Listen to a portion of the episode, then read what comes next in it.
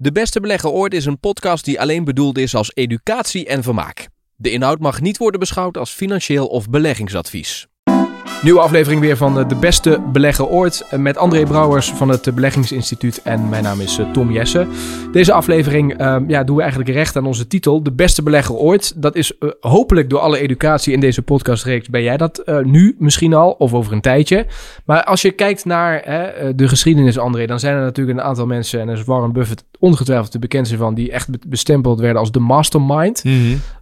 Jij, jij hebt zoveel ervaring en kennis. Wie vind jij de beste belegger? Is dat Buffett?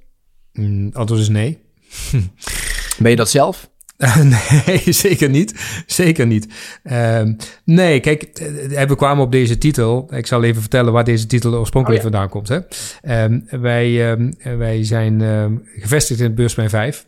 Uh, maar uh, door corona werden wij verbannen. Uh, want ja, die mocht niemand ontvangen, protocollen, noem maar op, allemaal strikt. Toen wonen wij in de regio Waterland en wij konden een pand kopen, of pand be, be, be, bezetten, zeg maar, in dit geval. En toen zei een vriend van mijn zoon, Tom, die zei: Ja, joh, ik heb een bedrijf dat doet een drop.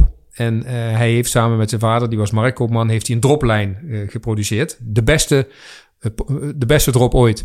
Zo heette die drop. Zo heet die drop. En hij is inmiddels aan het exporteren. Hij heeft een mooi bedrijf. 2000 verschillende verkooppunten in Nederland. Misschien kent u die drop wel. Is over het fantastisch lekkere drop. Maar gaat, mag gaat, geen reclame maken. Nou, ik heb hem een keer mee naar huis genomen. Nou, ik heb okay. een keer meegekregen. Vond je hem lekker? Ja, is inderdaad okay, lekker. goed zo. Nou, en we, zij gaan ook naar het buiten, naar Scandinavische ja, ja, landen. Ja, Scandinavische landen. Heel, heel leuk. Het is leuk om te zien hoe zo'n jonge jongen dan, die ik al van het kleinste van ken eigenlijk, zijn bedrijf aan het bouwen is. Dus de beste drop ooit. Nou, toen moesten wij op een gegeven moment, moesten wij, omdat we tien jaar bestaan, vonden wij het leuk om de mensen een presentje te sturen. Toen dachten we, nou weet je wat, dan sturen we een mooie doos. We hebben een foto gemaakt, Tom en ik, een traditionele foto, beursplein 5, een stukje tekst erbij, doosje gemaakt. En al onze abonnees hebben we uh, de beste drop ooit gestuurd in een mooi doosje.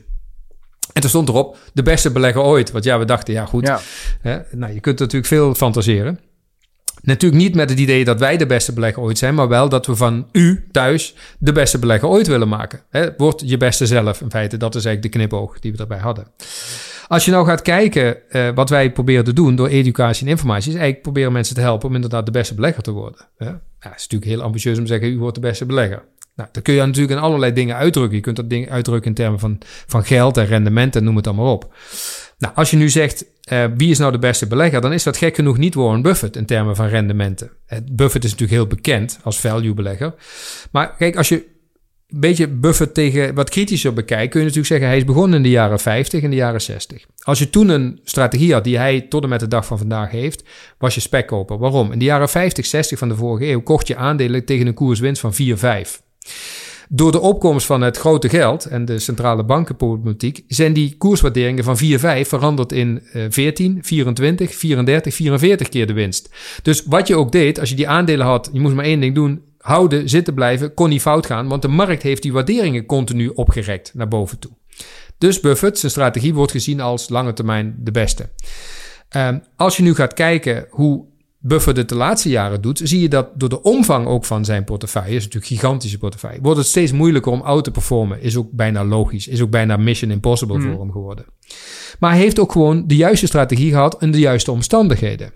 Wat ik nou met name heel knap vind, is als je nou niet alleen in stijgende markten, maar ook in dalende markten en ook in zijwaartse markten, eigenlijk in alle type markten rendement zou kunnen maken.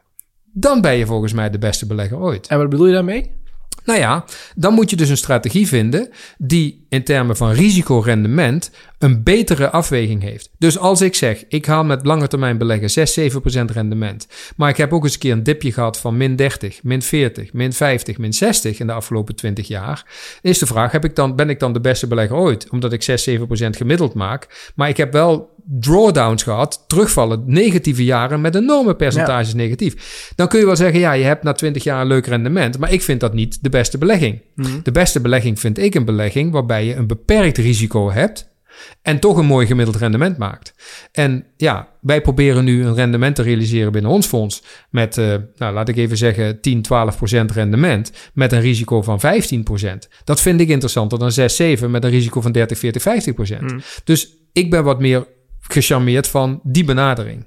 Nou, nu is er één kampioen uh, die bijna niemand kent. Maar in Amerika is er ooit meneer uh, Simons geweest. Simons, Simons. En die man die heeft het jarenlang gepresteerd om gemiddeld 66% rendement te maken. Jaar in, jaar uit, jaar in, jaar Gemiddeld rendement 66%. Dus ongeacht of beurzen stegen of daalden, hij haalde 66% rendement. Zonder voorkennis. Zonder voorkennis. En dat ging niet om kleine bedragen. Uiteindelijk is die man gestopt als miljardair. Hè? Dus hij heeft gigantisch veel geld verdiend. Had ook een heel groot fonds. Is natuurlijk relatief klein begonnen. Maar heeft dat enorm laten groeien.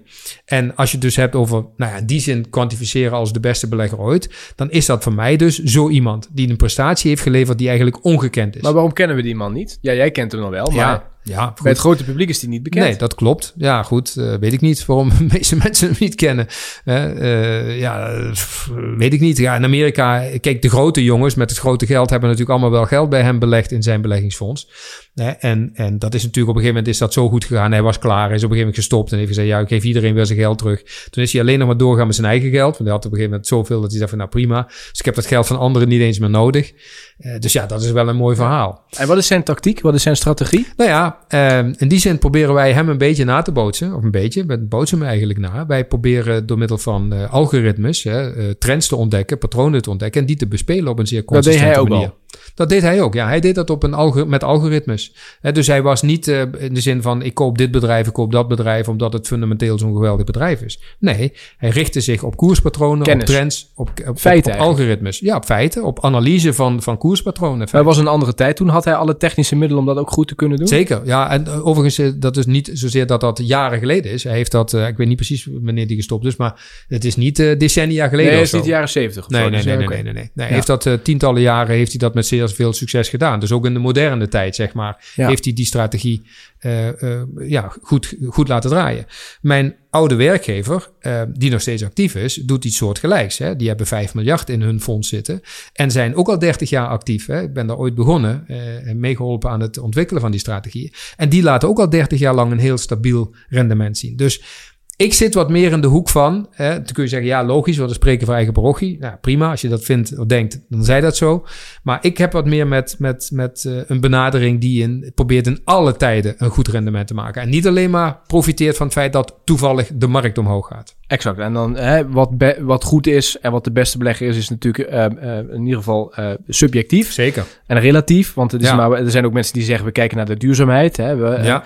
eh, ik las laatst in Elsevier, die hebben één keer in de zoveel tijd een, een overzicht dat ze samen met iemand bij de Rijksuniversiteit Groningen publiceren. En dat is dan een overzicht Mhm. van de fondsen die het goed doen. En volgens Mhm. mij stond daar nu iShares, Nasdaq, Ja. stond daar bovenaan Ja. of zo. Ja, maar goed, maar komt dat? De markt is, de iShares Nasdaq is, dat is een ETF, Tom. En waarom staat die boven het lijstje? Omdat het meeste rendement heeft gedraaid. En het is gewoon een kopie van een index. Ja. Daar komt geen mens, dat hoeft niet verkeerd te zijn. Nee. Maar ja, die staat nu bovenaan. Maar ja, zo stond Ora ooit in 2000 bovenaan met zijn Ora internetfonds. Daar ging de hele meute ging daarin in 2000. Drie jaar later stonden ze eh, meer dan 70, 80 procent daling. Hm. ja, dus dat zegt mij niks. Snap je? Dat is wat ik bedoel. Dat is een momentopname. Die strategie is alleen gericht op, ja, dat gaat goed als het goed gaat. Mhm. Maar wat, wanneer gaat het nou ook goed als het fout gaat? Ja. Of zorgt er dan voor dat het minder fout gaat? Dat is uiteindelijk volgens mij waar beleggen om draait. En het is jammer, hè, jammer, dat heel veel beleggers dat niet in de gaten hebben. Heel veel mensen met vermogen, die draaien nu goed, maar die hebben niet in de gaten dat het nogmaals de boelmarkt is, maar niet per se de brains.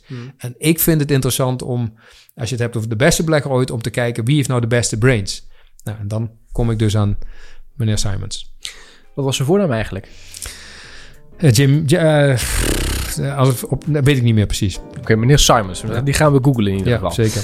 Podcast, apenstaartbeleggingsinstituut.nl. Als je vragen hebt, eh, laat vooral van je horen. Eh, ook in de reviews, eh, laat een recensie achter wat je ervan eh, van vond. Dankjewel eh, en tot de volgende keer. Zeker.